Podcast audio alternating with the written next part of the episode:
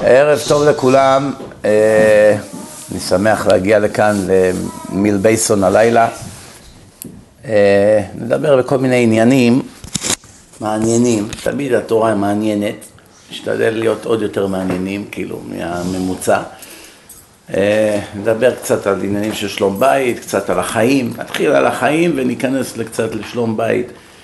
אתם יודעים, היום אם כבר מדברים על שלום בית, היום כמעט ואין בית בעולם, בעולם, לא רק בעולם היהודי, בעולם של הגויים, כמעט ואין בית שיש בו שלום בית. זה ממש מדהים מה שקרה פה בעולם בשלושים שנה האחרונות. כמעט ולא מוצאים זוג שאין להם בעיות היום. זה ממש מבהיל. אפילו אצל אנשים שהם אמורים להיות דתיים ויודעים קצת יותר מה התורה מחייבת מבחינת להיות בעל או אישה, או שלום בית, או איך להתנהג בבית, אלה שכבר לומדים על זה בישיבות וזה, גם שם יש בעיות. זאת אומרת, יש בכל מקום בעיות. רואים אמנם הבדל בין העולם הדתי, בין העולם החרדי, אחר כך העולם הדתי, אחר כך העולם החילוני, אחר כך העולם של הגויים, רואים הבדלים, זאת אומרת, זה לא אותן סטטיסטיקות, זה ברור. אבל אה, עצם זה שכבר אפילו בעולם החרדי יש בעיות בשלום בית ויש גם גירושין שעולה בהתמדה, האחוזים עולים בהתמדה ובעולם הדתי עוד יותר, ובעולם החילוני בכלל כבר אין טעם להתחתן יותר כי כמעט כולם מתגרשים. אז נשאלת השאלה לאן נגיע, צריכים לברר, אם אנחנו נמשיך בקצב הזה אז באמת בכל חתונה כבר יודעים איך זה ייגמר, זה כבר ממש נורא ואיום. אז בשביל מה עושים משהו כשיודעים שזה לא יעבוד? מלכתחילה, זה כמו אדם שבא לפתוח ביזנס ויודע מראש שהוא הולך לפשוט רגל. מראש, הוא כבר בטוח, אין בזה ספק. יפתח, יפתח עסק אם הוא יודע שיפשוט רגל, זה לא הגיוני. אבל נדבר על זה קצת יותר מאוחר. לפני שנכנסים לשלום בית, אולי באמת כדאי לדבר על הסיבות שיש בעיות בשלום בית. מה קרה בשלושים שנה האחרונות? הרי זה לא היה ככה לפני מאה שנה, 200, 300, 500. אתם יודעים, לפני 70 שנה, הרב שלי פעם אמר לי שהוא היה ילד, זה לפני 70 שנה בדיוק. כשהוא היה ילד, הוא שאל את אבא שלו, אבא, מה זה גירושין? הוא הכניס לו כזו סתירה, כאילו זו, היה, זו הייתה המילה הכי גסה שאפשר להגיד. אי אפשר להגיד את זה אפילו. מי שהיה אומר את זה היה פושטק. כאילו, איך אתה אומר כזו מילה? מי לימד אותך להגיד את המילה הזאת? הילד השתגע, הוא לא ידע מה זה. בא לאימא שלו וזה אמר, מה, אני אמרתי, זו מילה, אבא מאוד כעס. היא אמרה לו, תשמע, בסדר, אבל אל תגיד את זה יותר. זאת אומרת, אפילו להגיד את זה פחדו.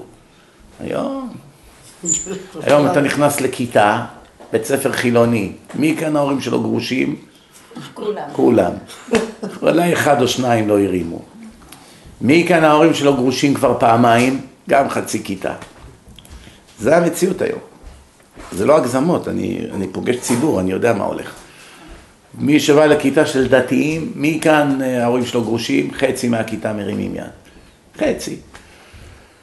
אחר כך בא לכיתה של חרדים, מי כאן מההורים שלו גרושים? אף אחד. לא, יש, יש, יש גם איזה חמישה אחוז לפחות.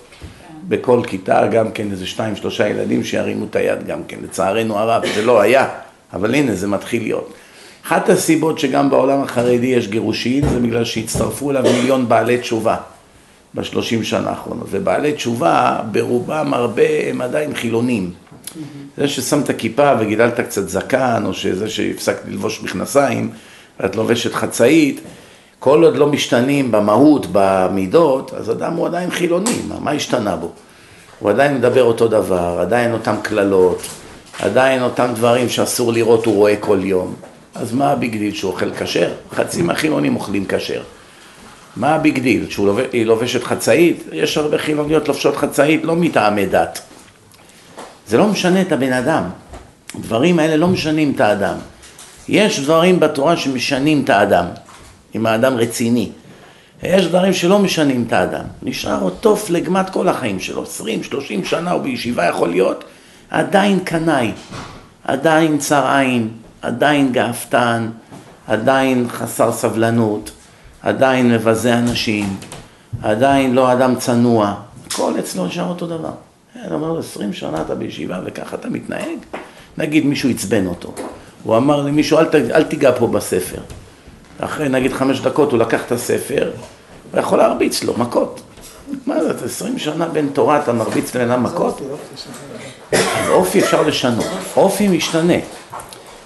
אנשים שטיפלו באופי הרע שלהם, יש הרבה שתיקנו את האופי הרע שלהם. אני ראיתי אנשים שהיו רעים מאוד מבחינת מידות, ועם השנים השתפרו בצורה שאי אפשר להכיר אותם יותר. עד כדי כך שזיו, זיו פניהם השתנה. לפעמים כשאדם נהיה צדיק, הפנים שלו משתנות.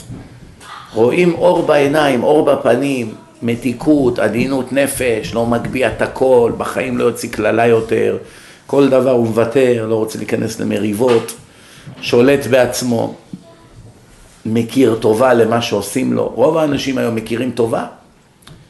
כמעט כל אדם שהכרתי בחיי כפוי טובה. כמעט כולם. אפילו אלה המנומסים. כפויי טובה. הנוער שגודל היום. הם בכלל מבינים מה זה to be grateful? מי, איזה, נער היום יש לו הכרת הטוב? הנערים מכירים טובה להורים שלהם? מישהו מכיר טובה לאימא שלו שמכבסת לו כל יום את הבגדים ומרימה אותם מהרצפה ומסדרת לו את המקלחת ואני יודע מה כביסות ומסיעה אותם לפה ומסיעה אותם לשם ועוזרת להם בהומוורק, מי מכיר טובה? לא הילדים ולא הבעל, לא מכירים טובה בכלום. הרבה מהנשים מתמוטטות בגלל חוסר הכרת הטוב. אישה, אם נותנים לה מחמאות, איזה גדולה את, איזה יו, איזה בשלנית, איזה יופי, איך הבית, כל הזמן, כל הכבוד. הרבה פעמים אישה שואלת את בעלה, תגיד, אני אימא טובה? למה היא שואלת לו אותו את זה? כי היא חייבת לשמוע כן, אם לא היא נשברת. אם בעל הטיפש שלה אומר לה, איזה אימא טובה, את על הפנים. זה כמו שהכניס לה סכין בלב. אבל אם הוא אומר לה, בטח שאת אימא טובה, מה, איזה שאלה, מאיפה את שואלת כזו שאלה בכלל? לא, אני יודעת, הוא מתלונן, היא מתלוננת, הילדה מתלוננת, הילד, הוא אומר לי שאני ככה וזה. מה את מתייחסת בכלל? הם סתם מנסים לנצל, כל אחד רוצה רק לעצמו. חייב לבנות לה את הביטחון. רוב הגברים היום הם לא יודעים בכלל איך מתנהגים לנשים. בכלל לא יודעים. חלק מהם קרים כמו קרח, חלק, חלק מהם יותר מדי חמים, עצבנים, תקיפים, שהאישה רועדת לידם. פוחדת לדבר, למה ישר הוא יתקיף אותה. חלק מה, מהאנשים עושים כל מיני דברים שאסור לעשות מחוץ לבית. חלק מהזה פשוט אבות גרועים לילדים. אז כיוון שהיא רואה שהוא אבא רע מאוד לילדים, אין לה חשק להיות איתו יותר. כי אצל אישה התקשרות אל הגבר זה לא רק אם הוא יפה ונאה וחטוב, זה לא הולך רק על זה, זה גם חלק מהעניין, אבל זה לא העיקר, העיקר, העיקר הוא אם יש לה עכשיו נחת רוח מאיך שהוא מתנהג או לא, אם הוא למשל מבזה אותה, אז אין לה חשק להיות איתו, אפילו לא אינטימית, כלום. ואם הוא למשל רע לילדים, דוגמה, אם הוא מכה את הילדים, גם אין לה חשק להיות איתו. מה זה שייך אליה? אליה, אליה הוא נחמד, אבל הילדים הוא תקיף מדי, אז אין לה חשק להיות איתו. אם הוא לוקח, למשל, הולך לטובת ההורים שלו, במקום לטובתה, אז אין לה חשק להיות איתו, היא כבר לא סובלת אותו יותר. למה? ההורים שלו ממררים לה את החיים, כל הזמן זורקים מילים, או אחותו, או אח שלו, לא יודע מי. המשפחה, בדרך כלל זה תמיד ככה, המשפחה, מישהו חייב להיות, איך אומרים, השריף. למה זה מלוכלך? למה את לא מנקה אבק? למה הארונות ריקים? למה הצעצועים באמצע הזה? אין לך עוזרת? למה? מה? את לא זה? מה? אז למה לא בישלת? למה זה? כל פעם זורקים משהו. והוא אומר, כן, כן, צודקת, למה את ככה באמת? אז גומרים עליה לגמרי, אז אין לך חשק לחיות. וגם הילדים, אם לא נותנים לילדים ביטחון ואהבה, חוץ מזה שהם מתקלקלים לגמרי, חס וחלילה, בדור הזה הם גם הרבה הולכים לסמים. הרבה ילדים שגדלו בארמונות נהיו נרקומנים קשים, נהיו באמס, אי אפשר בכלל להציל אותם יותר כבר, אין מי לדבר יותר. למה הם ככה? בגלל שהם אמנם גדלו בתנאים נוחים, אבל לא היה להם תשומת לב. שום דבר, כל אחד היה אז בקריירה שלו, אימא שלו בקריירה, אבא שלו בקריירה. הייתה איזה מנקה בבית, גדל בלי אהבה, בלי תשומת לב, חיים ריקניים, הכל היה לו בקלות, הוא מעולם לא עמל על שום דבר. מפה הדרך לסמים היא קלה מאוד. תוך שניות זה יכול להיות, שבועיים, שלוש והילד הלך, זהו. או שהם מתים, או שהם מתחילים ללכת לבתי סוהר כל שני וחמישי, עוצרים אותם פה, עוצרים אותם, כי הרי מה זה סמים? סמים הוא גם נהיה גנב. אי אפשר להיות נרקומן בלי להיות גנב. הוא חייב להביא כסף, מאיפה הוא מביא כסף? הוא מתחיל לגנוב להורים, וגונב לדוד, וכל מקום שהוא הולך, ואם הוא הולך לעבוד אז גונב מהקופה, גונב לכולם, גונב סלפון, גונב, הולך, זה המסכנים שלהם, ויש כאלה המון המון, בנים של סנטורים, בנים של עורכי דין גדולים, אנשים רציניים, אפילו ממשפחות דתיות. למה? ריקנות, חוסר אהבה, חוסר תשומת לב, יש כאלה, במיוחד בארצות אירופה, היהודים האירופאים הם מטבעם יותר קרים מה, מהיהודים שבאו מהמידל איסט, מהמזרח התיכון. מטבעם, טבע האנושי אין מה לעשות. יש טבעים, לסינים יש טבע, ליפנים יש טבע, לערבים יש טבע, לאיטלקים יש טבע, לכל העם יש טבע. הטבע של אירופה, חוץ מהאיטלקים אולי, שהם אנשים חמים מאוד, למשל הגרמנים, הבלגים, ההולנדים, האנגלים, השוויצרים, הם אנשים כמו קרח. אני הייתי שם, אני רואה איך המנטליות שם. כמו קרח. לא שהם אנשים רעים, הם פשוט קרח בטבעיות שלהם. זאת אומרת, יהודים שגדלו שם, אפילו באו עכשיו לארץ או לאמריקה, מאוד מאוד קשה להם לחבק את הילד ולהגיד לו שהוא אוהב אותו. זה ממש עונש בשבילו. גם כשכבר אומרים לו, תחבק את הבן שלך, נגיד הוא הולך איתו לאיזה פסיכולוג, אומר לו, a hug, תחבק אותו. רואים בשפת גוף שלו איך הוא מחבק אותו בצורה כזאת שכאילו מתרחק, כאילו רק לצאת לידי חובה. ממש קשה לו. זה מדהים. לא רק זה גם, הילדים שגודלים בבתים של האנשים הקרים, דוגמה, הם הולכים איתם לבית הכנסת בשבת, אם למשל עכשיו יש ילדים שההורים שלהם הם כן חמים, ככה עם מנטליות מזרחית, והם מחבקים אותם כל רגע ומנשקים אותם כל רגע, הם מרגישים שזה לא בסדר. למשל בבית הכנסת, אם אתה מחבק את הבן שלך, נותן לו איזה נשיקה, הוא ישר מסתכל לראות אם הילדים, החברים שלו, אם הם ראו. למה? כי זה לא נעים. מה פתאום אבא שלי מחבק אותי ומנשק אותי? אלה בחיים לא קיבלו נשיקה אלה. אלה, מה, זה, זה כאילו חושבים, מה, אבא שלך לא נורמלי. אתה לא נורמלי שאבא שלך מחבק ומנשק אותך, אני נורמלי, אצלנו אף אחד לא מקבל נשיקות וחיבוקים ואומרים לך, אני אוהב אותך. אנחנו גדלנו, ב, ב, ב, ב, ב, ב, איך אומרים, באף, ב, איך קוראים למקום הזה, נו? האסקימואים שם, נו? אלסקה, אלסקה. גדלנו באלסקה, אתה באת לנו מהתנור, כולך מלא אש, אבא שלך מלא אש, חיבוקים, נשיקות, אתם מכירים את זה? יש עדות כשחוזרים הבחורות בתשובה, אז הן פתאום אומרות לדודים, במחילה, אני לא, לא שומרת נגיעה. מה? שומרת נגיעה? תכף אני אכניס לך סטירה. אין אצלה מציאות להיכנס לבית בלי לתת איזה נשיקה, חיבוק. זה לא ייתכן אצלם. אתה לפעמים הולך למקומות, אנשים דתיים, באים לכנסת כל בוקר וזה, מה, מה, חיבוקים, נשיקות שלושת רבעי שעה, רק בשלום. למה? מנטליות של ערבים, אין מה לעשות. זה בא מהמזרח התיכון. אלה קיבלו מזרע, מנטליות של אירופאים, אלה קיבלו מנטליות של ערבים, זה המציאות. אבל חשוב מאוד, אם הילדים גודלים בלי אהבה, מוצלחים הם לא יהיו. הם כל הזמן יצטרכו תרפי, כל הזמן יהיה להם חוסר ביטחון, והם יהיו קרים לילדים שלהם. זאת אומרת, אתה גוזר עליהם עכשיו חיים קשים, בגלל שאתה לא עבדת על עצמך, אתה צריך לעבוד על עצמך. האדם צריך לעבוד על עצמו. עכשיו תשאלו אותי, אבל זה הטבע שלו. אדם שהוא קר, זה הטבע שלו. מה הוא יעשה? התשובה היא, אחרי הפעולות נמשכים הלבבות. יש פעולות, ואחרי הפעולות אדם מתרגל למה שהוא עושה. לא הפוך, יש כאלה חושבים, אני, אם אני אוהב את זה, אז אני נהנה לעשות את זה. אם לא, אז אני לא רוצה לעשות את זה, אני סובל מזה. אבל הם לא יודעים שהקדוש ברוך הוא ברא את העולם בצורה כזאת, שקודם כל אתה צריך להחליט מה אתה רוצה לעשות. קודם כל אתה צריך ללמוד מה אמת, מה שקר. מה רצון השם, מה השם שונא. אחרי שאתה הבנת מה מותר לעשות ומה אסור לעשות, יש דברים שמותר לעשות, יש דברים שצריך לעשות, יותר נכון, והשם אוהב את זה, אבל אתה שונא את זה. למשל, דוגמה, ניקח איזה דוגמה, לקום בבוקר לתפילה. שונא, אוהב לישון עד עשר. זהו עצלן, הוא לא אוהב לקום בבוקר. אבל הוא צריך עכשיו לקום בשבע, להיות בבית הכנסת. הוא שונא את זה. אז איך הבן אדם יהיה פתאום חרוץ, שקם מוקדם בבוקר ובא לבית הכנסת בזמן, איך הוא יהיה חרוץ אם הוא שונא, אם הוא עצלן?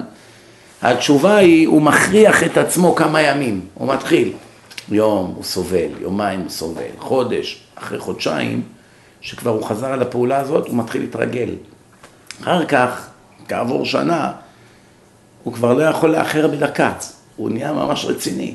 איך אתה היית כזה עצלן עד שקמת ועד שמוצאים אותך מהמיטה, מה קרה?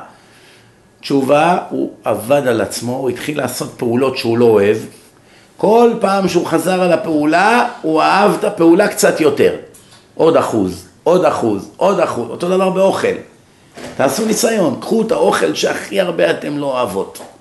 הכי הרבה. ותתחילו להכריח את עצמכם לאכול ממנו כל יום. כל יום קצת. לא יודע מה נגיד, איזה גפילטה פיש. בסדר? אז התחילה לאכול גפילטה פיש, בפעם הראשונה היא סוגרת את האף, פעם שנייה, פעם שלישית, לאט לאט כבר היא לא צריכה לסתור את האף, אחר כך פתאום, זה כל כך לא, לא רע בעצם, זה נחמד. אגב, בסוף אחרי חודש, מה עם גפילטה פיש? מה קרה? מתרגלים. לכל דבר, אם המרוקאים התרגלו לגפילטה פיש, סימן שמה שאני אומר זה אמת. הם באו ממרוקו עם האוכל החריף והאדום, מה להם ולא אוכל לבן, קר ומתוק. זה לא מתחבר באישיות שלהם. כולם ככה אש בגוף וזה, פתאום אוכלים גפילטה פיש עם גזר כזה. אלא מה? הם למדו בישיבות אשכנזיות, ושם מביאים כל הזמן גפילטה פיש בשבת. זה הדג. You like it, fine, you don't like it, your problem. אין, לא יביאו לך עכשיו דג מרוקאי עם פלפלים חריפים, שכח מזה, זה הדג. צריכים לאכול דג בשבת. אז אמרתי לכם, פעם ראשונה ככה, פעם שנייה ככה, פעם שנייה, התרגלו. כבר ראיתי הרבה מרוקאים שלמדו בישיבות אשכנזיות, באנגליה, בכל מיני מקומות, לא יכולים שבת בלי גפילטה פיש. והם גם מספרים איך בהתחלה הם סבלו כשהם אכלו. זאת אומרת, רואים שאדם מתרגל למעשים. מה אתם חושבים הסיבה שרוב החיי נישואים בעולם אינם מוצלחים? מה אתם חושבים הסיבה? מה הסיבה? מה גורם היום שהעניינים לא עובדים כמו שאמורים לעבוד? אנשים משתנים, you're not like the same person. אנשים משתנים, כל הדורות אנשים משתנים. חוסר התאמה של הבני זוג. כל, גם אז, גם אז, לפני מאה שנה, שאדם מתחתן עם אישה, גם הם היו משתנים. היום הם בני עשרים, לא, בעוד לא. עשרים שנה הם יהיו בני ארבעים, הם כבר השתנו, אנשים משתנים. היום, אה, אבל לא היו מתגרשים? לא היו מתגרשים פעם. לא, באמת פעם לא. גם היה להם שני נשים פעם. לא היה, לא, לא, זה לא My היה. great grandfather had two לפני wives. 30 ו-40 ו-50 שנה. לא, לא, זה לא היה ככה, לא זה היה את כל לא היה את המודרניזציה של של לא היה היום, לא היה את המותרות של היום, זאתי רואה זה, אז היא רוצה גם, אתה מבין? כן. כל ה... הבנתי. הכל. השתנה. He's asked me, הבנתי. why do you think marriages are not לא יהיה בזמן, successful? אני היא לא מבינה שום דבר בעברית. אולי יכולים להכניס כמה מילים What's the בעברית. reason for the divorce? That the marriage is not working out. The marriage institution is going bankrupt all over the world. Why do you think? What, what is the reason? ריספקט, נאמנצ'ל, חוסר התאמה. I It's respect. שמעתם מה היא אמרה? אחת הסיבות העיקריות היום זה הטכנולוגי, האינטרנט. פייסבוק, יוטיוב, וואטסאפ, אה, אני יודע מה, כל הדברים האלה שיש. זאת אומרת, הטכנולוגי הורס מאוד. גם כסף גורס מאוד. אתם יודעים, רגע, שנייה, שנייה. בואו נעשה סדר, בלי לדבר, שקט, נעשה סדר בעניינים. סיבה ראשונה, מידות רעות של אנשים, זו הסיבה העיקרית. כולם גאוותנים כמעט, כולם עצבניים, כולם חסרי סבלנות, כולם לא מכירים טובה אחד לשני. everyone is ungrateful, everyone is angry, everyone is proud. זאת אומרת, המידות של האנשים רעות מאוד, ולא מוכנים לעבוד על המידות. אנשים לא רוצים לעבוד על עצמם. People don't want to change the character. בגלל זה, שני גאוותנים בבית אחד, מה קורה? כל עשר דקות מריבה. שני עצבנים בבית אחד, מה קורה? אף אחד לא ייכנע. תמיד הוא עצבני, היא עצבנית, היא עונה בצעקות, הוא עונה בצעקות. שני עצלנים, הוא עצלן, היא עצלנית. אנשים נהיים מפונקים עם כל הטכנולוגיה שיש היום, כבר כמעט ולא עושים כלום. היום אישה לא עושה אחוז ממה שסבתא שלה עשתה. אחוז. וכמה היא מתלוננת. סבתא שלה עשתה פי מאה ואף פעם לא התלוננה. מה זה פה? כל שני מילים שאני אומר נהיה דיון? Not everyone. לא, זה נכון. Some of us still do stuff. תראו, תלמדו מרבקה, תראו איזה שקטה, היא לא מדברת כלום. בשיעור צריכים לשתוק. טוב, ששש, תן, אני לא מכיר אף אחד, אני רק אומר, תשתדלו קצת לשמור, על השקט. בקיצור, פעם למשל סבתא שלך, ככה הייתה, קמה בחמש, צריכה לאפות לחם, לא כמו היום, הולכים לסופרמרקט, קונים פרוס. צריכים להכין, שמים בתנור, מוציאים את הלחמים, הולכים לעיזים, מביאים את החלב, היה כבשים, מביאה את החלב, אוספת את הביצים של התרנגולים, מבשלת חביתה, לוקחת את הגבינה שהיא בעצמה הכינה, מה היה? סופרמרקט, send me please three cheese, four bread, לא היה את זה, הכל היא הייתה מכינה, חשמל לא היה, חשמל לא היה, היה הרבה יותר קשה, היה תנור עם עצים, צריך להביא עצים, היא מרימה את העצים, מכניסה, מדליקה, זה, זה גם לחמם את הבית, גם לבשל, הכל היה פרימיטיבי. איך התרחצו? אתם יודעים איך הם מתרחצים פעם? איך הסבתות שלנו התרחצו? לא, בתוך משפך כזה, כמו של הגינה. כן. היה, אני את סבתא שלי ראיתי, בבית של סבתא שלי היה בקתה בחוץ. לא היה בתוך הבית מקלחת. בקתה בחוץ, בבק יארד, שירותים בחוץ. חושך בבקתה, מתרחצים. בלילה מתרחצים בחושך גמור. זה לא כל יום מתרחצים פעם בשבוע. גם, גם, כי התנאי... וואי וואי וואי, מה יהיה? You're in a different planet here. לא. This is a different world. Everything I said is a scandal. איי איי איי. טוב נו, אז בקיצור, החיים היו קשים. כביסה, שלוש שעות כל יום. קודם כל בידיים, ללכת לנהר, ללכת להביא מים. מה זה, לתלות הכל, ככה היו תולים. וחיתולים לא היה כמו היום. דיספוזבול. לא היה דיספוזבול. את החיתולים היו צריכים לכבס עם הערימה שבפנים, להפיל את זה לפח, להשרות את זה במים רותחים. איזה. חיים היו. ככה איזה חיים. היו דורות שגם נייר טואלט לא היה. לא כמו היום בן אדם קונה קופסת טישו, שם נגמר הסיפור. גם זה לא היה. עם עלים היו משתמשים. היו מביאים עלים. אתם מבינים מה מדובר פה? אתם פעם שמעתם את הסבתות שלכם אי פעם התלוננות שקשה להם בחיים, במטבח, בבישולים, בכביסה, בקיפול? לא היה כזה דבר.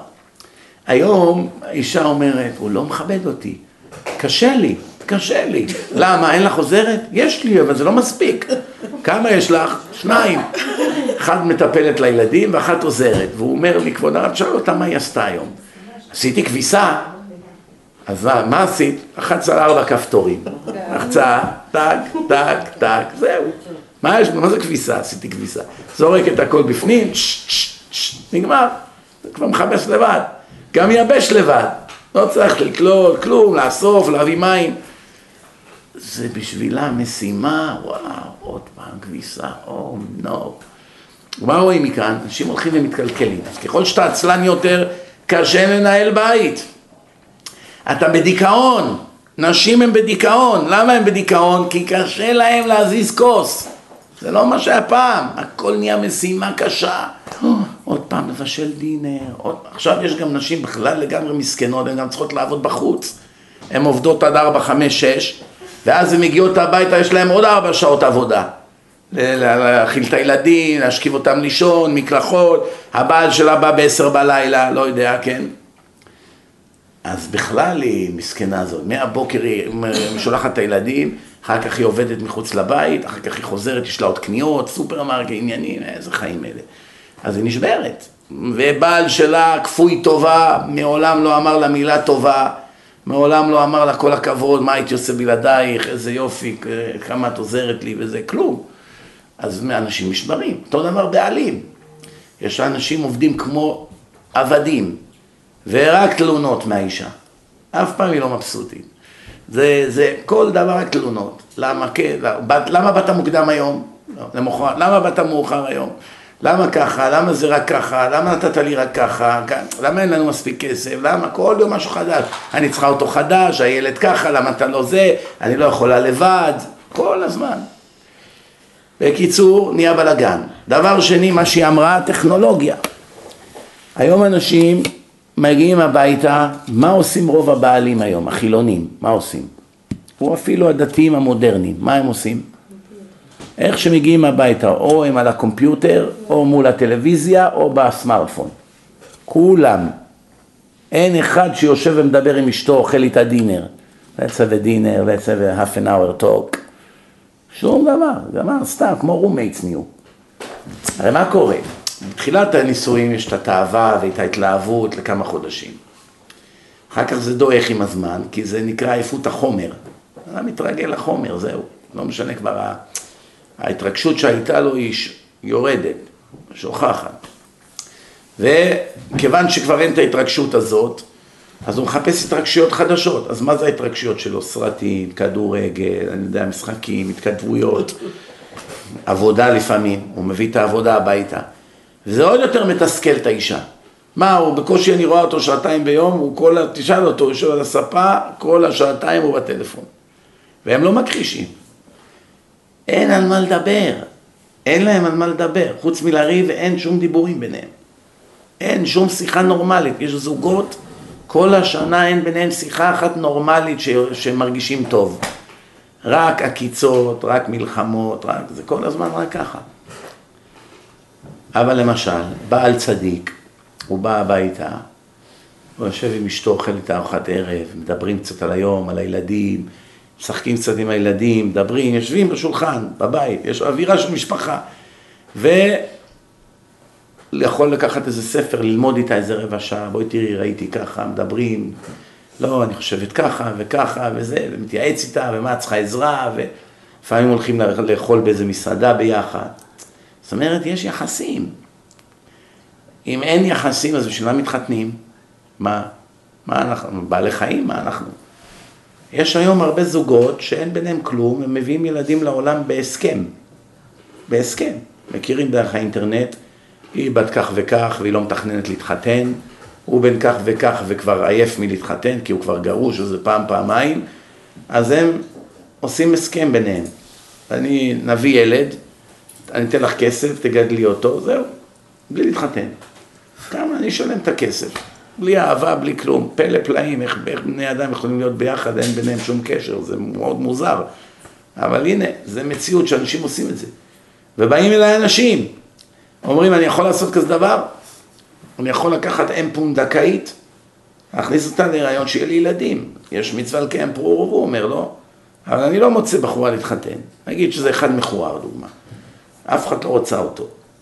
אז הוא מנסה פה, הוא מנסה שם, עשרים שנה הוא מנסה, הוא מתוסכל כבר, הוא לא יכול. הוא שואל, אני יכול לשלם כסף, איזה עשרת אלפים דולר לאיזה גרושה? יש לה איזה ילד שניים. היא מוכנה להביא בשביל כסף, היא מוכנה להביא ילדים.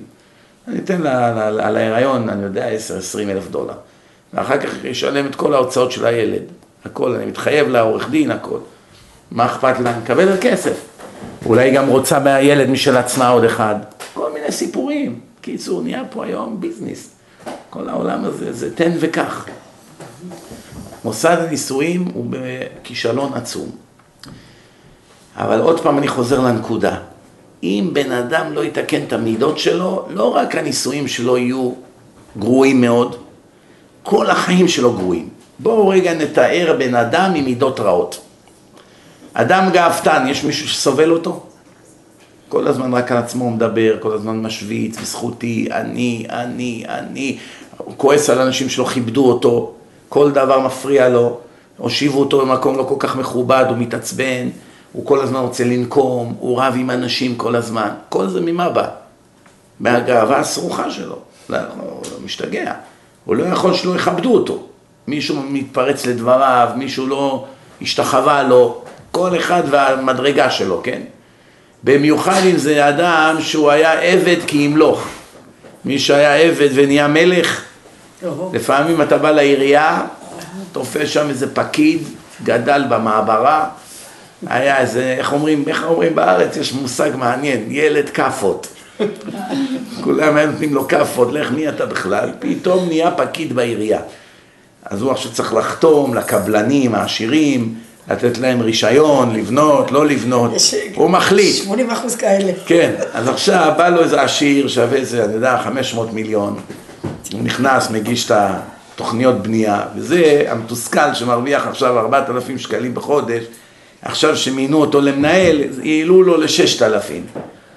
עכשיו הוא מסתכל, רואה את העשיר הזה, שם את המפתחות על הדלפק, מרצדס, וזה הפקיד אוכל את עצמו, איפה אני גדלתי וזה בא לי להתפנק לי עכשיו, אישורים וזה, ממרר לו את החיים בכוח. כשאני באתי למדינה הזאת, ככה היה בין השחורים ללבנים. במוטור ויקל פה, בג'מייקה אבניו, כולם היו שחורים. כל לבן שהיה מגיע, עשר פעמים היו שולחים אותו, אם לך תביא את הנייר. הם לא אומרים לך במכה את מה להביא. חסר לך חשבון טלפון. אבל הוא רואה שחסר לך עוד שלושה דברים, בכוונה הוא לא אומר. אתה הולך, מביא חשבון טלפון, אומר, ואין לך את זה גם. נכון, ואין לך דרכון. כל פעם אתה הולך, ארבע פעמים, בכוונה הוא נותן לך ללכת ולחזור. למה? שונא את הלבנים. את התסכול שלו הוא מוציא עכשיו, מענה את הלקוחות. זה העולם. היום בארץ זה ככה עם החרדים. אתה בא למקום שיש איזה חילוני שונא דת, והוא הפקיד שם, בכוונה הוא ייתן לך שעתיים לחכות. לא אכפת לו. בוא אתה, בוא אתה, בואי את, תהיה מתעלם ממך. אני ראיתי במו עיניי, באתי להשכרת רכב בשדה תעופה, ישבו שם שתי בחורות, היה שם איזה חסיד אחד עומד, כל מי שהיה נכנס אחריו היה נכנס, כאילו הוא לא קיים, עומד שם, הוא ביישן כזה, לא רצה ל... ולא מתייחסים אליו בכלל. ואיך אומרים, שיעמוד עד מחר. רואים מציאות כזאת, שאנשים את התסכולים שלהם מוציאים על אחרים. את השנאה שלהם, את הגזענות שלהם, וכולי וכולי וכולי. מי שלא מתקן את המידות, לעולם לא יהיה אדם טוב. לעולם לא יסבלו אותו. הגמרא אומרת, אפילו על אנשי ביתו הוא בלתי נסבל. אשתו והילדים לא סובלים אותו. הם מעמידים פנים שכן. אבל מה, מה יריבו איתו? אין להם את הכוח עליו. אבל באמת, איך אומרים, כשהוא הולך, נושמים לרווחה. סדאם הלך.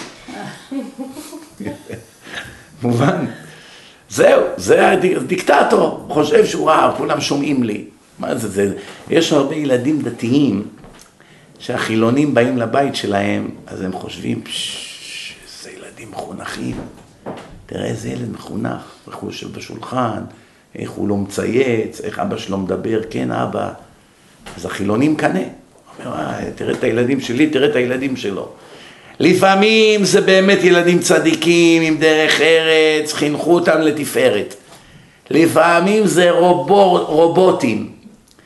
האבא הזה כל כך סדיסט ואכזר ואלים, שהילד רועד ממנו. כמה פעמים הוא כבר חטף סטירות ואגרופים, שאין לו את הרועד בטעות שהוא לא יגיד כן אבא, או שהוא יפקשש, או שהוא יקום מהשולחן, כבר יודע את השיגעונות שלו. זה נקרא לחנך ילד? זה לא נקרא לחנך ילד. ביום שהילד יהיה חופשי, הוא יכול להיות גם רוצח גם. כרגע הוא עכשיו עם אזיקים על הידיים, הוא לא יכול לצייץ, לקבל אגרופים. כולם ככה. גם המחבלים החמאסניקים, אחרי שתופסים אותם, נתנו להם כמה פצצות ואגרופים ומכניסים אותם לכלוב, הם כבר מדברים אחרת, מלפני זה שהיו צועקים אללהו אכבר, נשחט אתכם. בבתי כלא הם כבר נהיים קצת יותר תתלה. למרות שגם זה כבר לא נכון. היום זה בעיה, היום החיילים הם כאלה מפונקים, פדיקור, מניקור, חלק מהם גייז בכלל, הם צריכים לשמור על החלאות האלה, החיות טרף האלה. אז הוא אומר, תראה את הישראלי הזה, הוא שומר עליי, חבלים כאלה ורוצחים כאלה בדם קר, ואיציק משנקין, עם הגיל והפדיקור והמניקור, הוא צריך לשמור על האחמדים ועל המוחמדים. אז איך הם, איך הם יכבדו אותו? יפחדו ממנו. פעם חייל היה חייל, היום זה כבר סיפור אחר, חלק חיילים, חלק כבר השם ירחם מים. הבנתם? הגדיל לעשות אובמה. אובמה החליט שאלה שעשו ניתוח לשינוי מין יקבלו כל תפקיד בצבא. יעני מה, איציק שנהיה איילת, עכשיו הוא צריך לבוא ולהילחם באחמד מדעש. איך הוא בדיוק יבוא להילחם? עם העקבים? עם התיק? איך בדיוק הוא יילחם? הרי הוא נהיה אישה עכשיו. איך עכשיו הוא יילחם? אובמה, מה? לא רק זה, גם הצ... הצבא יממן להם גם את הניתוח. הצבא צריך לדעת, זה על חשבון משלם המיסים, כי הוא עזרה או רכוש של הצבא. עד כאן יש שאלות? עד כאן, מה שדיברנו. כולם מסכימים עם מה שאמרנו או לא? תמשיך. זה מעניין. זה החיים אבל, אין מה לעשות. זה בדיוק העניין, זה לא חייב להיות החיים.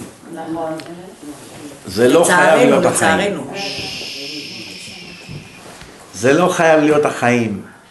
אתם יכולים ללכת להתארח אצל משפחות כששם באמת חיים לפי התורה, ואז אתם תבינו ברגע אחד איך כל החיים הם טעות אחת גדולה. אדם שלא גדל בתורה ולא התחנך על פי תורה, אז רואים את ההבדלים בגדול. אני פעם באו לי משפחה לסוכה, בסוכות, אדם של אה, נדל"ן, עשיר מאוד, משפחה מכובדת, היה לו ילד וילדה.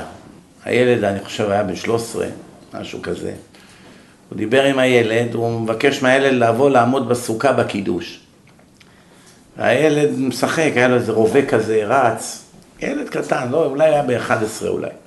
רץ ככה, עם האקדח שלו, רובה כזה צעצוע. הבן אבא שלו קורא לו והוא מתעלם, קורא לו והוא מתעלם, אנחנו צריכים להתחיל את הקידוש, לא נעים לו לאבא. בסוף הוא קצת הגביה את הכל, בוא לכאן מהר. מה אתם חושבים הילד עשה? היה שם איזה נעל על הרצפה, הרים את הנעל, העיף על אבא שלו בפנים ליד כל האורחים. ילד מכובד מלונג איילנד, שגדל בווילה עם שרתים. זה המציאות של היום, הבנתם? יש ילדים היום קוראים להורים שלהם בשמם הפרטי. איציק, אבי, איפה המפתחות של האוטו? איציק, איפה המפתחות של האוטו? שלמה, איזה אוטו אני לוקח היום? שלמה. הוא מדבר לאבא שלו, איציק, אבי, לא יאומן. אני לא הייתי רואה עד היום, בחיים הייתי קוראה להורים שלי בשם שלהם. בדור הקודם זה לא היה, זה רק התחיל בעשרים שנה האחרונות. אנשים קוראים להורים שלהם בשמות. טוב, נתקדם הלאה. נתקדם הלאה. מה הדרך לתקן את המידות הרעות כדי שכל החיים שלנו יהיו יותר טובים? מה הדרך? זה מציל את הנישואים, זה עושה אותך הורה יותר טוב, זה עושה אותך בעל, אישה יותר טובה, בעל יותר טוב. מה הדרך? מי יודע? להתקרב לדת. זה ה... מה זה נקרא להתקרב לדת? בואי זה נשמע. מה שהבנתי מהשיחה שלך. מה זה נקרא להתקרב לדת? בואו תתארי לי את זה בפרטי פרטים. מה יהיה? תארי לך. אני אמרתי רק להתקרב לדת, הדת תפרט לנו. להתחיל לשמור שבת, להתחיל יותר חינוך אה, קצת לא, אני רוצה לדעת אם אתם, יש לכם בכלל מושג מה צריך לעשות כדי לתקן את המצב. זה מה ש... I want to know. Do you have any idea what needs to be done to fix our life? What needs to be done? have to respect one another. Get rid of the phones. No. You can't do that. Respect each other. Yeah. Appreciate each other. Yeah. No. Wake up in the morning. Yeah. Say I love you. Yeah. Go to sleep at night. Yeah. I love you. Yeah. And I think the Everything is, everything you say it's true, כל מה שאת אומרת הכל טוב לכם. אבל את כבר you went a little bit further. I want to talk about step number one. Oh, what's that? צעד ראשון. איך בן אדם מתחיל להביא את עצמו למצב שהוא יוכל לקום בבוקר ולהגיד I love you, שהוא יוכל אה, לתפקד כמו שצריך, שהיא תוכל לעבוד במסירות נפש, שהוא יוכל, כל הדברים האלה שצריכים במשפחה. זה צריך לשנות את עצמו. זה- לשנות, אבל איך... אבל איך בן אדם משנה את עצמו? לשנות את ה... אם אתה רוצה שמישהו ישתנה, אתה צריך להשתנות. לחזור בתשובה. תמיד אני אומרת. כולנו מסכימים שאנחנו חייבים להשתנות. כולם, גם כשבאים אליי זוגות לשלום בית, בהתחלה הם עושים קצת שרירים, אחרי חמש דקות הם נשברים והם מתחילים להודות על הטעויות שהם עושים. בהתחלה הם מכחישים, ויש כזה הכחשה בהתחלה, אחר כך הבעל נשבר או האישה נשברת, הוא צודק, תשמע, קשה לי, מה אני אעשה? והוא מתחיל להגיד, תשמע, אני לא אומר שאני טלית שכולה תכלת, נכון, היא אומרת, היא צודקת בזה ובזה, לאט לאט הם מתחילים לי- להיפתח ולהודות. שלב ראשון בתיקון המידות זה קודם כל לעשות רשימה מהם מחלות הנפש שלי. במה אני חולה? אני הרי חולה נפש. גאווה זה מחלת נפש, ודאי. כעס זה מחלת נפש, ודאי. קמצנות זה מחלת נפש, ודאי. חוסר אמונה בבורא עולם זה מחלת נפש. אפשר לחיות בלי, בלי אמונה היום? מי יכול לחיות בלי אמונה? אין מציאות שתהיה שמח, לעולם, אין לך על מי לסמוך. אתה לבד. יש חיים עם בורא עולם מעליך, שומר עליך, ואתה מבין את זה כל רגע, ויש חיים שאין לך כלום. כלום אין לך. באיזה מהחיים אתה תהיה יותר מודאג? עכשיו עשו סקר, כל הדתיים בעולם, יהודים, נוצרים, ערבים, מוסלמים, כולם, כל סוגי הדת, כל מי שדתי באיזושהי דת, חיים שלו הרבה יותר טובים מהחילונים של אותה דת, של אותו מדינה. פחות התקפי לב, פחות אנגזייטי עתק, פחות לחץ, פחות גירושין, פחות הכל. למה? למה זה? למה? בגלל שאדם חי עם אמונה באל, אפילו אם זה אל שקרי, או נביא שקרי, או דת שקרית, אפילו שזה שקר, למשל הגויים מאמינים ביושקלה. יושקה. יושקה זה כלום, מי זה יושקה? זה אחד שהרגו אותו, צלבו אותו, הוא לא יכל אפילו לעזור לעצמו. אבל הם כל כך שמים את הפסל שלו, משתחווים, מתפללים אליו. כיוון שהם תולים בו תקוות, אז מהתת מודע שלהם רגועים.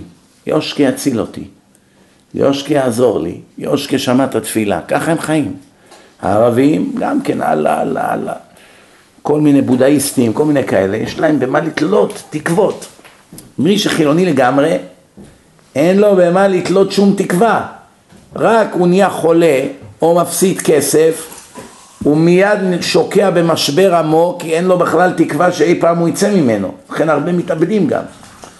אבל אדם שהוא דתי, הוא נופל, הוא קם, נופל, שבע ייפול צדיק וקם.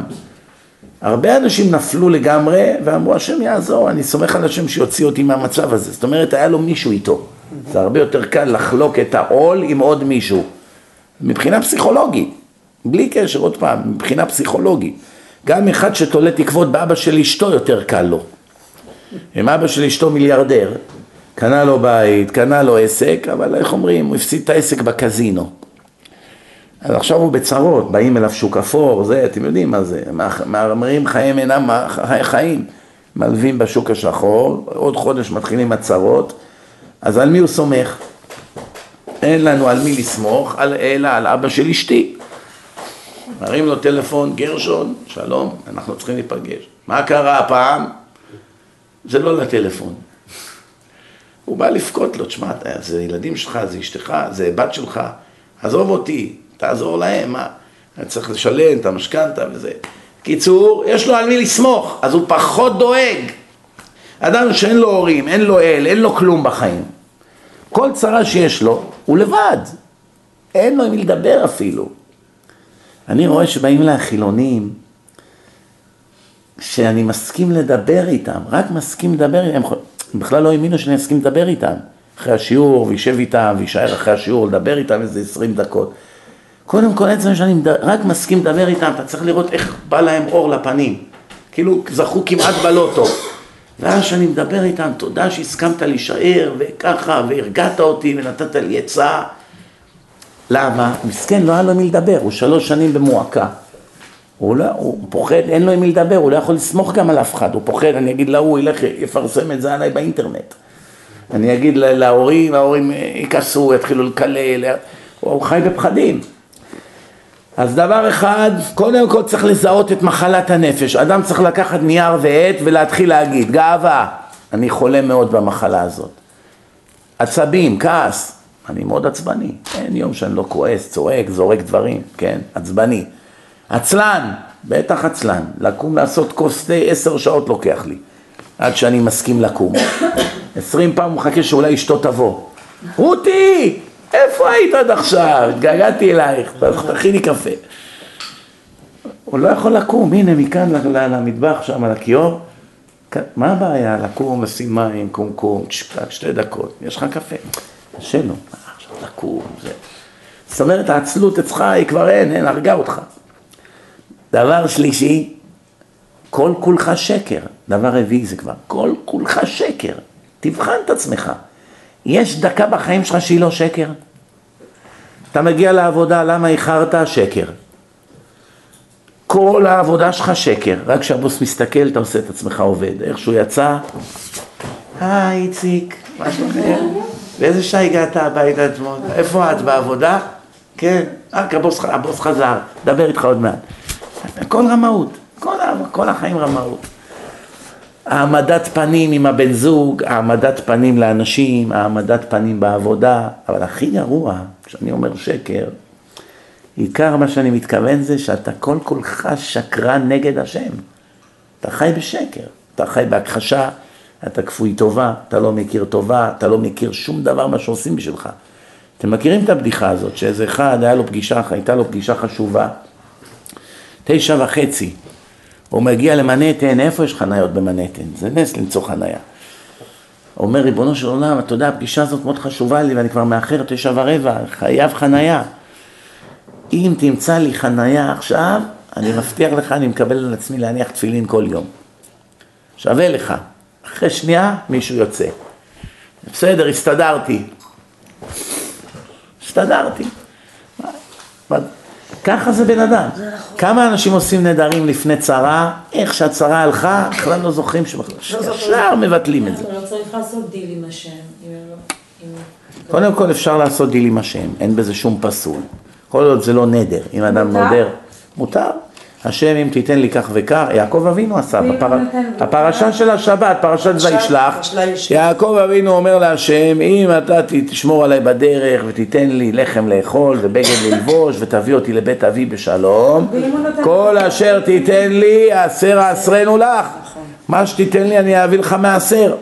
ובסוף יעקב לא קיים את הנדר, קיים בסוף, אבל הוא התרשל, זה לקח הרבה זמן והשם ירחם מה שקרה לו. קיבל עונש על זה.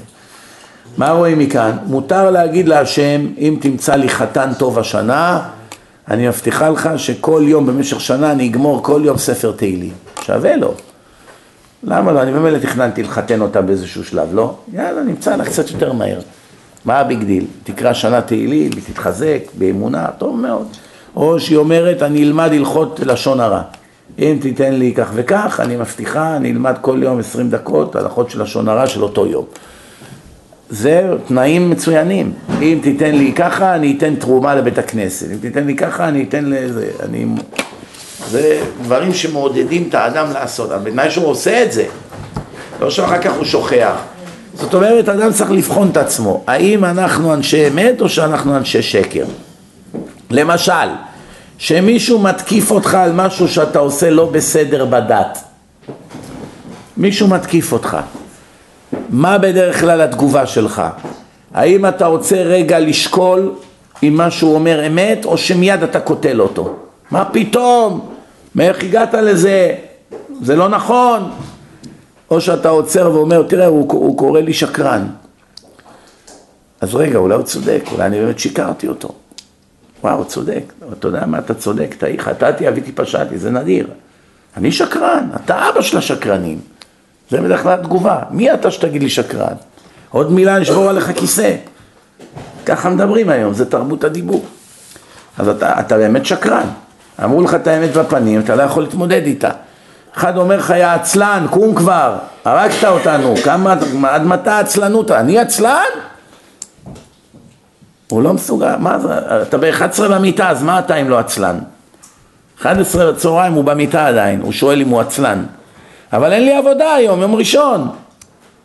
מה זה משנה? מה, רק, מה אתה עבד? רק כשיש עבודה אתה, אתה קם? שאר הימים אתה רוצה לישון? מה זה? יש עוד דברים בחיים, מה זה?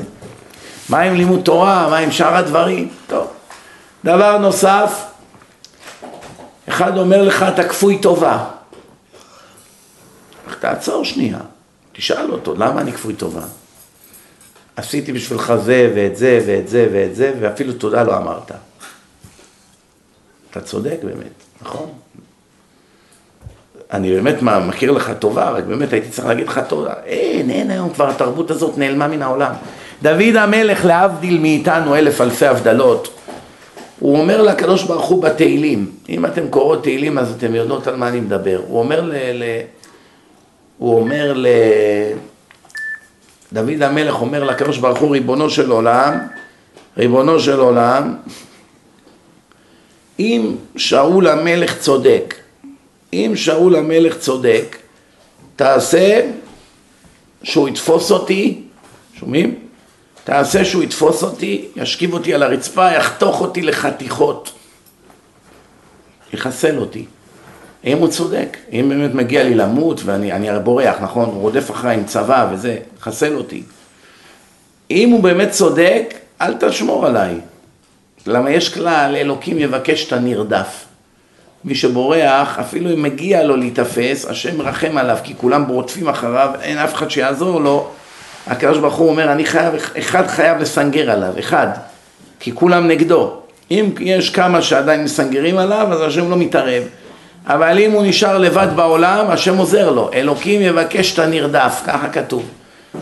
אז ברגע שרואים כזה דבר עכשיו, שבן אדם רודף אחריך, בית משפט, לא יודע, כל מיני דברים. עצרת רגע לחשוב, אולי הוא צודק? אולי דוד המלך אומר לקדוש ברוך הוא, ריבונו של עולם, אם אני אשם, לא רק אל תציל אותי, תעזור לו לתפוס אותי ולחתוך אותי לחתיכות על הרצפה, שאני עפר לרגליו. מה רואים מכאן? אצל דוד המלך מידת האמת הייתה מעל הרצון האישי שלי. מעל מה יצא לי מזה. מעל מה נוח לי ומעל מה לא מתאים לי. קודם כל מה האמת? צריכים להידבק באמת. דבר נוסף, מה זה אנשי שקר? כל מילה שנייה זה שקר. נהיה כאן תרבות של שקרנים, הכל שקרים. כל הודעה שנייה זה שקר, כל טלפון זה שקר. כמעט אין היום שיחה שאדם יש לו עם עוד מישהו בלי שקרים. זה, כמעט, זה מאוד נדיר. משקרים בחנויות, מחזיר עכשיו איזה חפץ שהוא קנה. פתחת את זה? מה פתאום? פתחת את זה עשר פעמים, למה אתה משקר? כי אני אפסיד עשרים דולר שם. מה אני אגיד לו כן?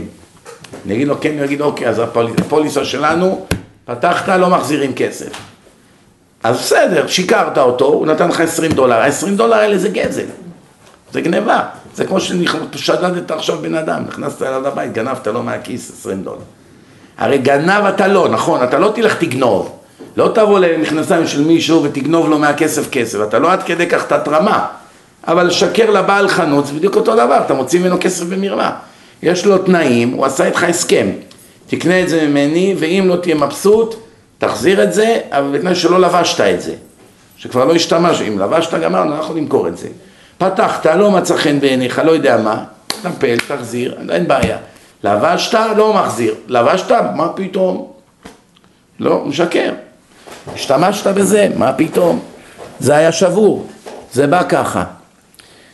נפל לו מהיד, נשבר.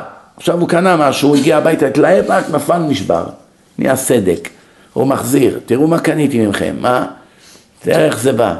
איך שאין להם דרך להוכיח עכשיו. אולי באמת זה היה ככה. מחזירים לו את הכסף, זה גזל גמור, שקר. מה רואים? מרוב שאתה משקר, נהיה לך מהות של שקרן. אז זה הטבע שלך, הרגל נהפך לטבע. בסוף אתה משקר על דברים שהם בכלל לא חיוניים. לא חיוניים, סתם. אתה אומר סיפורים, שהזבעתי, מספר, הייתי פה, הייתי שם, אמרו לי, עשו לי, הכל סתם. למה? כבר קל בעיניו השקר. כיוון שאדם הוא כל כולו שקר, איך הוא יכול להצליח בחיי הנישואים?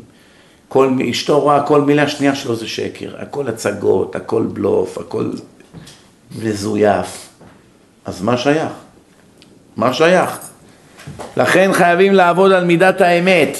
חייבים להוריד את הגאווה ולהבין שהקדוש ברוך הוא מתעב גאוותנים. גבה לב אותו לא אוכל, ככה כתוב. מה זה גבה לב? גאוותן. אני לא סובל אותו. השם אומר, לא סובל אותו. תגידו, אני אשאל אתכם שאלה. אם מוחמד יגיד שהוא לא סובל אותנו, אכפת לנו? איך לא ידיר מעינינו שינה, נכון? אם עכשיו מוחמד יגיד, יטבח אל יהוד. התרגלנו לזה, מה? מישהו יושב ובוכה עכשיו בבית, או, אחמד רוצה לשחוט אותי, אוי, כל כך הרבה נלחמתי בשבילו, עשיתי הפגנות בשנקין, כתבת, חתמתי על עצומות למען החמאס. מה, הוא לא מבין שאני שמאלני? למה הוא רוצה להרוג אותי? שומעים? לא נפגעים מאחמד. למה לא? התרגלנו. אבל אם השם אומר לך שהוא לא סובל אותך, יש בושה יותר גדולה מזאת. אם היית מקבל עכשיו מכתב, יורד ככה מהשמיים, יורד, נפל לך ישר ליד. שרה היקרה, רחל היקרה, מרים היקרה, תדעי לך, אני ממש מתבייש בך כבת. בושה וחרפה. מביישת אותי בכל מקום, מסתובבת ערומה ברחובות, הכל קצר, הכל דבוק, הכל חשוף, כמו בעל חיים. הרי אני יכולתי לעשות אותך פרה. פרה לא צריכה להתלבש. כבשה לא צריכה להתלבש. אבל עשיתי אותך בן אדם, עם נשמה אלוקית, ואת בת שלי, ומזרע אברהם אבינו, אברהם יצחק, למה את מתלבשת ברחוב יותר גרוע מהמחבלת פטמה? פטמה הרוצחת מתלבשת סגור, ואת בת שלי מתלבשת ככה פרובוקטי?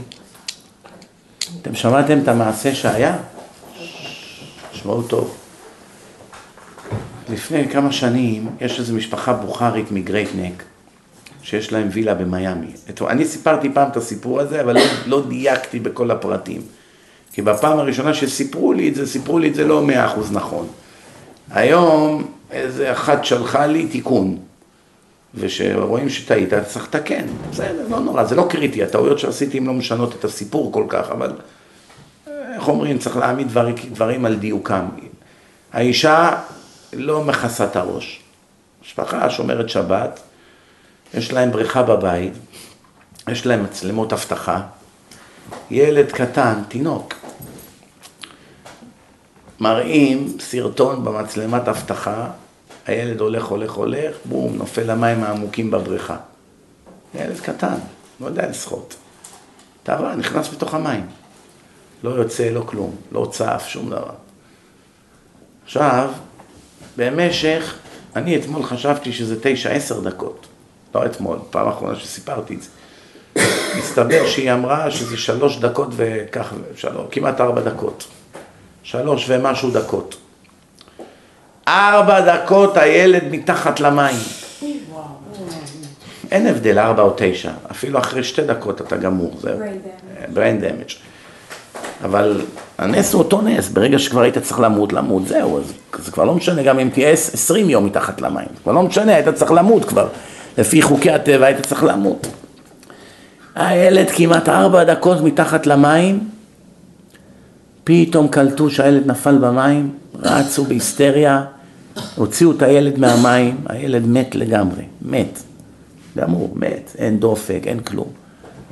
התחילו לתת לו הנשמה, לוחצים לו, מים יוצא ממנו וכל העזרה הראשונה. והאישה, לא צריך לספר לכם, רואים את הכל בווידאו, מצלמת אבטחה, צריכות, בחיות, קרצים, אין טראומה יותר גדולה מזאת. אחד שמגדל ילד והוא תובע לו מול העיניים, זה לא יאומן. היא צורחת וזה, בסוף אחרי ארבע דקות שמנסים להחיות, אחרי שהוציאו אותו, מנסים כמה דקות להחיות אותו, הוא מת כבר הרבה דקות הילד. בסוף, אולי אלה שאמרו לי תשע דקות התכוונו שארבע דקות הוא היה בתוך המים ועוד חמש דקות היה מת מחוץ למים. אז עד שהוא קם חזרה לחיים, טוב, יכול להיות שזה היה באמת. בקיצור, האישה מספרת שכבר במצב נואש, בעבר אמרו לה, תכסי את הראש, תכסי את הראש, תכסי את הראש. אתם יודעים, אנשים לא כל כך בלחץ מזה. אה, הגזמת, כבוד הרב, תן לי קודם כל לבוש חצאיות, מה אתה אומר לי, תכסי את הראש. לאט לאט. איך שהאישה צעקה, ריבונו של עולם, אם אתה מציל לי אותו, אני מכסה את הראש, אני מבטיחה. באותה שנייה, לא עברו שתי שניות, פתאום הילד חזר לחיים. אבל חזר לחיים, בסדר, נו, אז התחיל לנשום. אבל מה עם המוח? שום דבר לא קרה לו. זאת ששלחה לי היום את התיקון, שלחה לי לינק על המשפחה הזאת היום. מסתבר שהאישה הזאת היום אחרי זה, כמובן היא כיסתה את הראש, ויש לה עסק לפאות. היא כבר נהייתה עוזרת לנשים חילוניות לכסות את הראש. אני רק מקווה שזה פאות צנועות, לא הפאות של פלטבוש, שמטאטות את הרצפה כשהולכים ברחוב. אני יותר יפות מהשיער, אז אני לא... קודם כל את צודקת. קודם כל את צודקת, אבל... ששם שמכסה את הראש בפאה זה לא כל כך דתייה. אל- זה- זה זה זיוף. בשבילי, בעיניי. אני אגיד לך מה, א', את צודקת שהפאות לפעמים נראה יותר טוב מהפאות.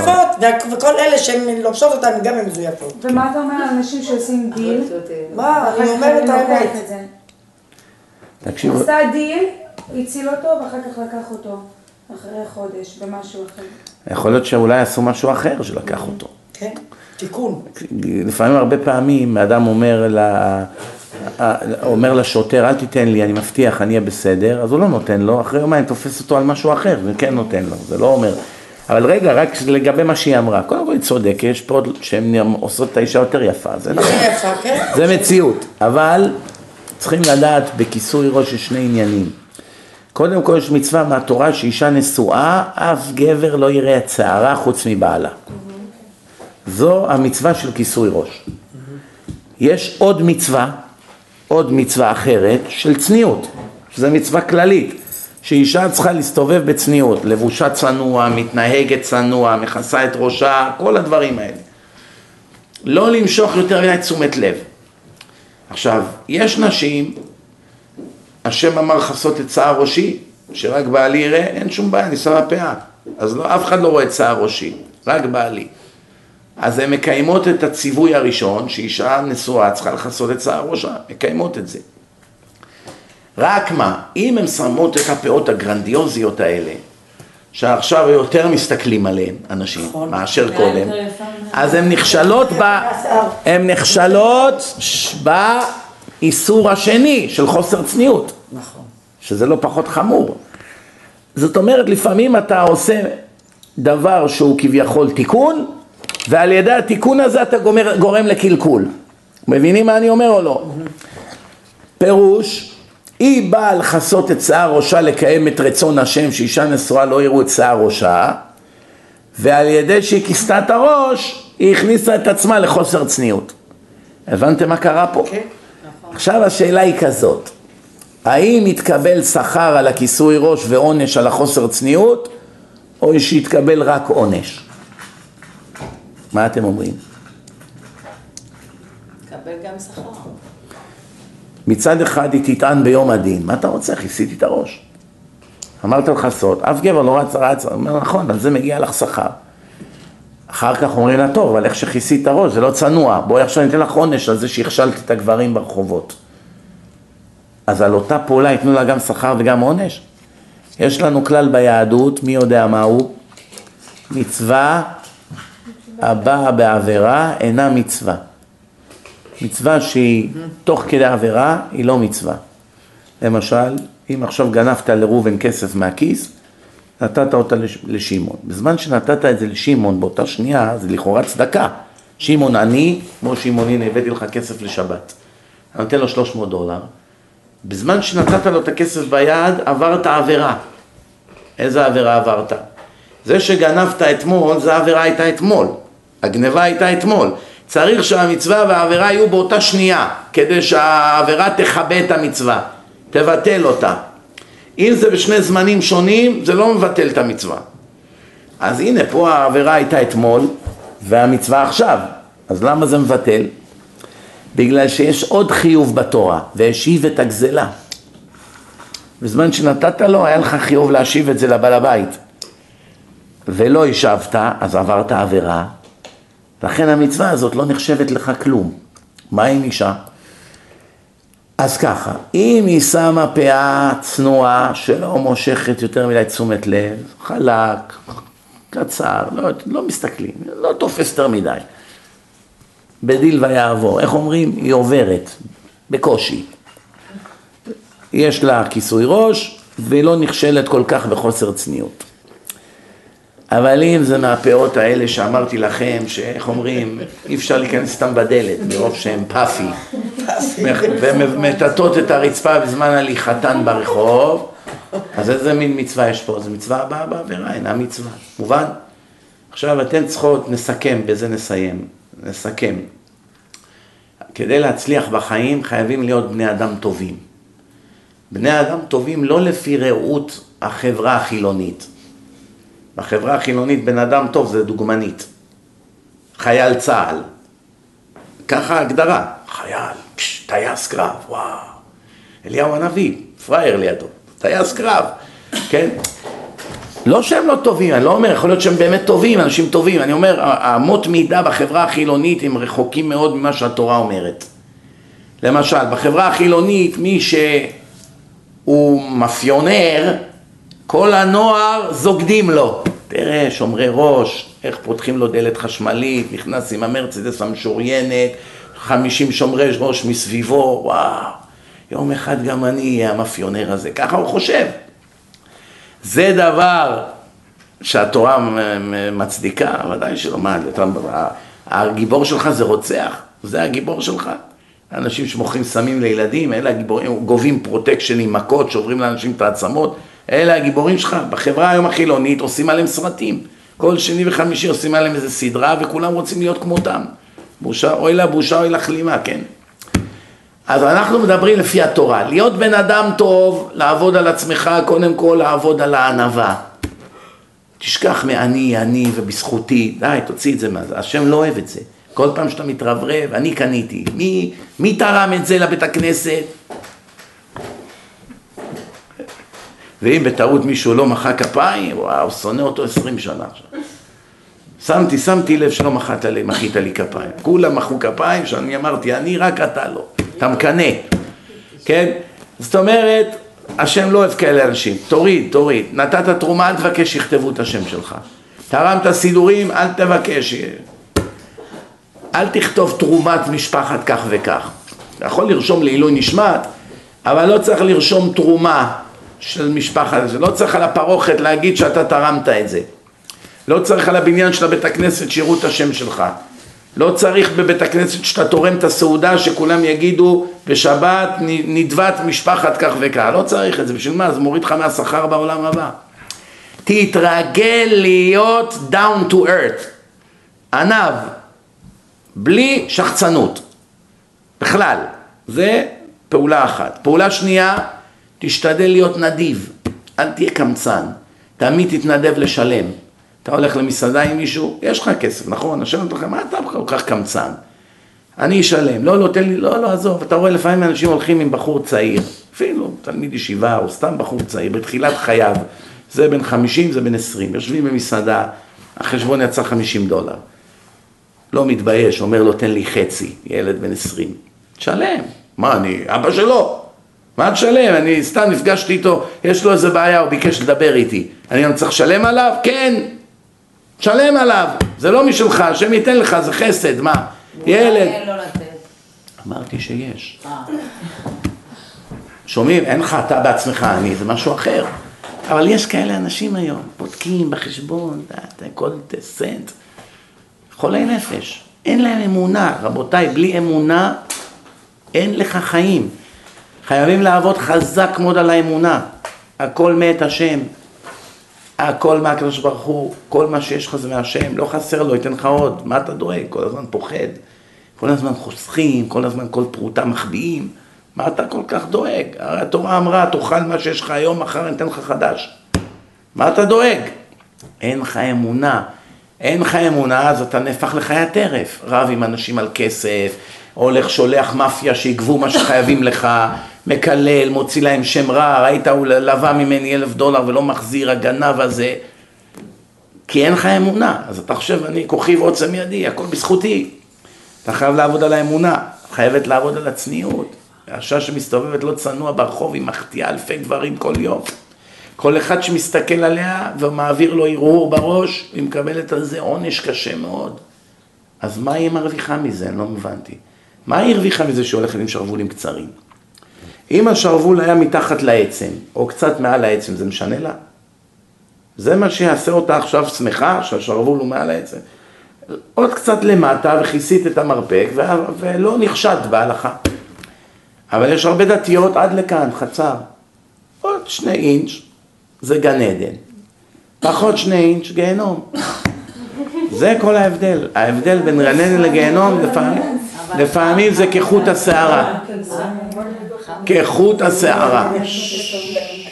למה חייבים ללבוש צמוד? אני לא מבין. למה הכל צריך להיות צמוד לגוף? לא יכול טיפה להיות לוס? למה אנחנו צריכים ללכת לגיהנום? אה, זו ההרצאה בן בפני עצמה. שמסתכל על כל כל אחת שעוברת.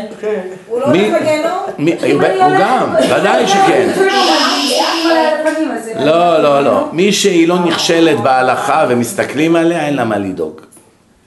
אבל אם היא גרמה שיסתכלו עליה, זה שהיא עברה על חוקי ההלכה, אז היא אשמה, היא שותפה לפשע. כן? עוד פעם אני אומר, אדם שהסיע מחבל, והוא לא ידע שהוא מחבל, קח אותי לבנק לאומי, ברחוב כך וכך, הוא לא ידע שהוא ערבי מחבל. יושב לו מאחורה, נתן לו, שילם לו, הסיע אותו לבנק, הוא פיצץ את הבנק, לא עלינו, הרג אנשים. הנהג מונית אשם או לא? לא. הוא לא אשם.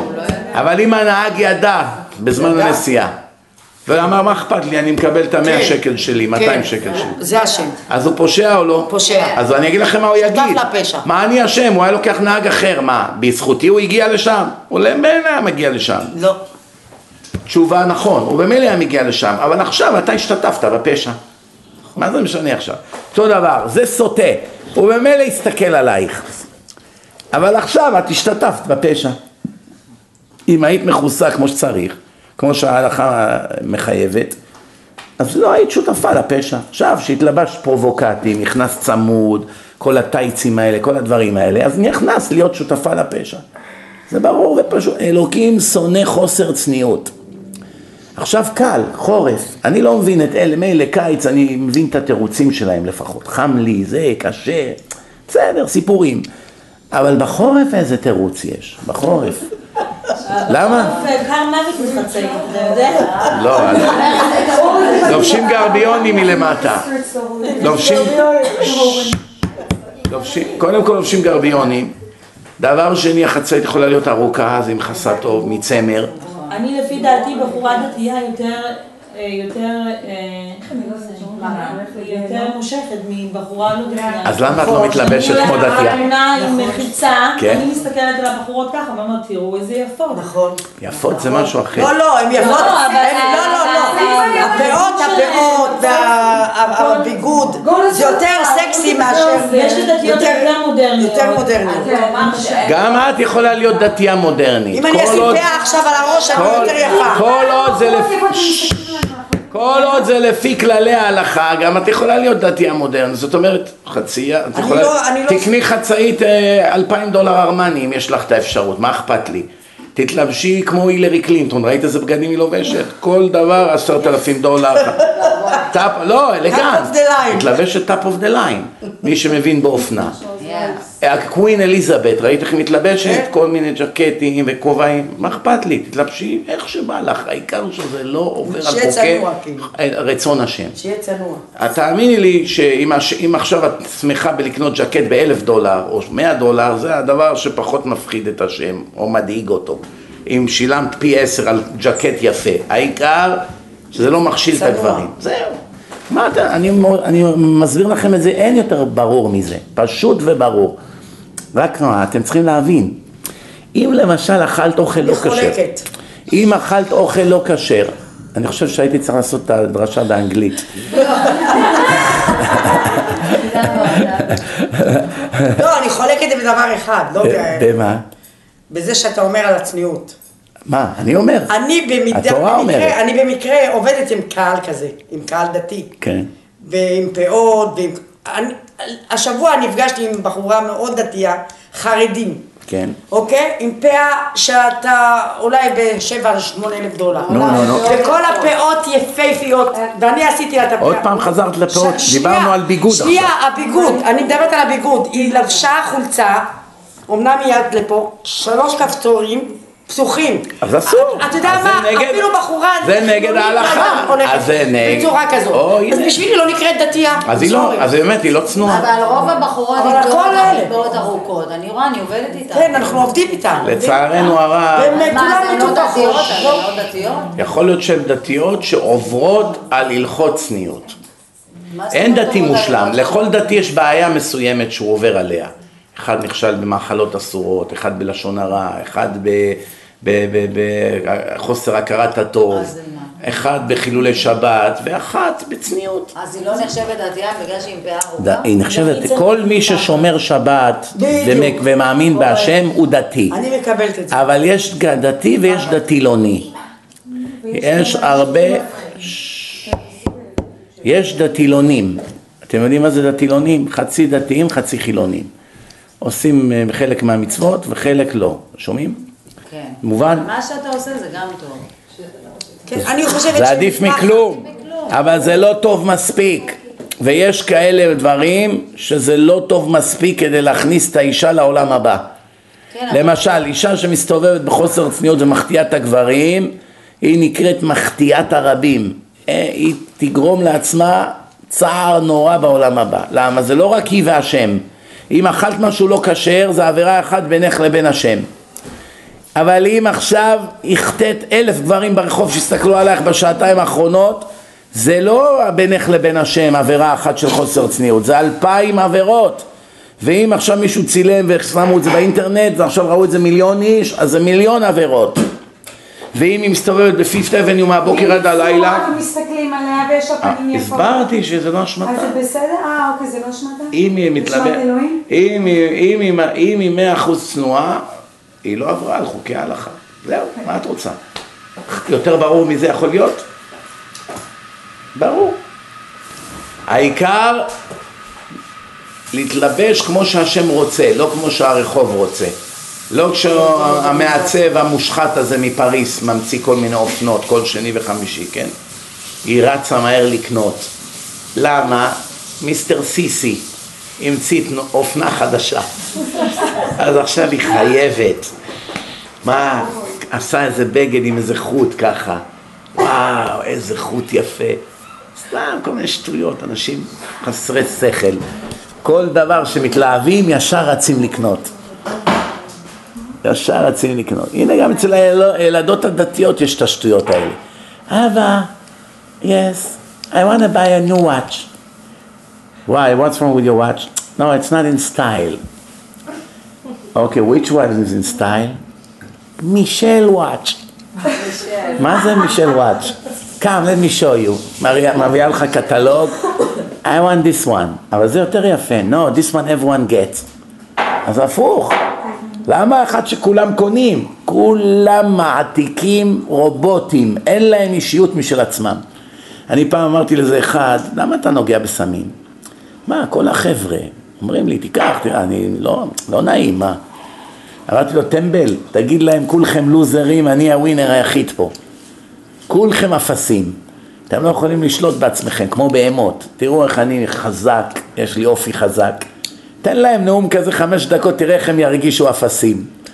פעם הבאה הוא בא, אמר, you know what, you're right, it worked. הם אמרו, אתה צודק. אל תהיה מטומטם כמונו. למה? זה המציאות, מה אתה נגרר? תהיה גורר, אל תהיה נגרר. מה אתה גורר אנשים? מה אתה נגרר אחרי אנשים? סליחה. לפני שמסיימים, יש שאלות? הכל ברור? תודה רבה. ברוך אדוני לעולם, אמן ואמן. זה בריא.